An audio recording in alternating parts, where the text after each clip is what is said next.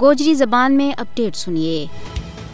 بھارت کے زیر تسلط جموں کشمیر کا لوگ کئی دہائیاں تو اپنا حق خود ارادیت کا ملن کا اڑیکوان ہے اپنا حق خود ارادیت منگن ور بھارت انور طاقت کو اندھا دھند استعمال کر رہی ہے، جڑو اقوام متحدہ کا اصولوں کی سنگین خلاف ورزی ہے۔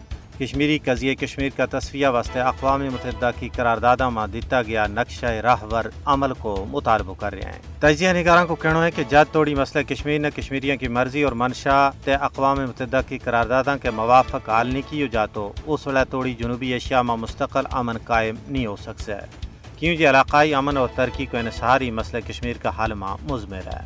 پاکستان نے ہمیشہ پرامن مذاکرات کے ذریعے کشمیر کا آبرومندانہ حل کی پیشکش کی ہے۔ دوجی بکھی ہندوستان نے پچھلی سات دہائیاں تو تنازع کشمیر کا منصفانہ حل کا راما روڑا سٹیا ہے بھارت اپنا گماڑیاں کے خلاف جہریت کو ارتکاب کر رہا ہے۔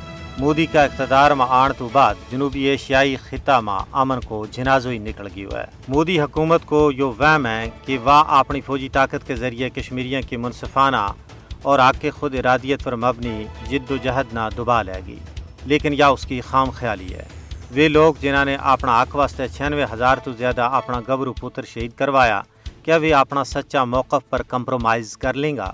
کشمیری عوام نے یہ تہیو کی ہے کہ آزادی یا موت، اس تو سوا کشمیریوں کو کوئی ہور رستو نہیں ہے۔ مودی حکومت کا پانچ اگست دو ہزار انیس کا اقدامات جموں کشمیر پر اقوام متحدہ کی قرارداروں کی سنگین خلاف ورزی ہے۔ کشمیریوں کو یہ حق ہے جی وہ اپنی مرضی تے منشا کے مطابق تنازع کشمیر کو حل ٹونڈے۔ یا اقوام عالم کی ذمہ داری ہے کہ وہ کشمیریانہ انہوں کو حق دوڑ اپنا عملی کردار ادا کریں۔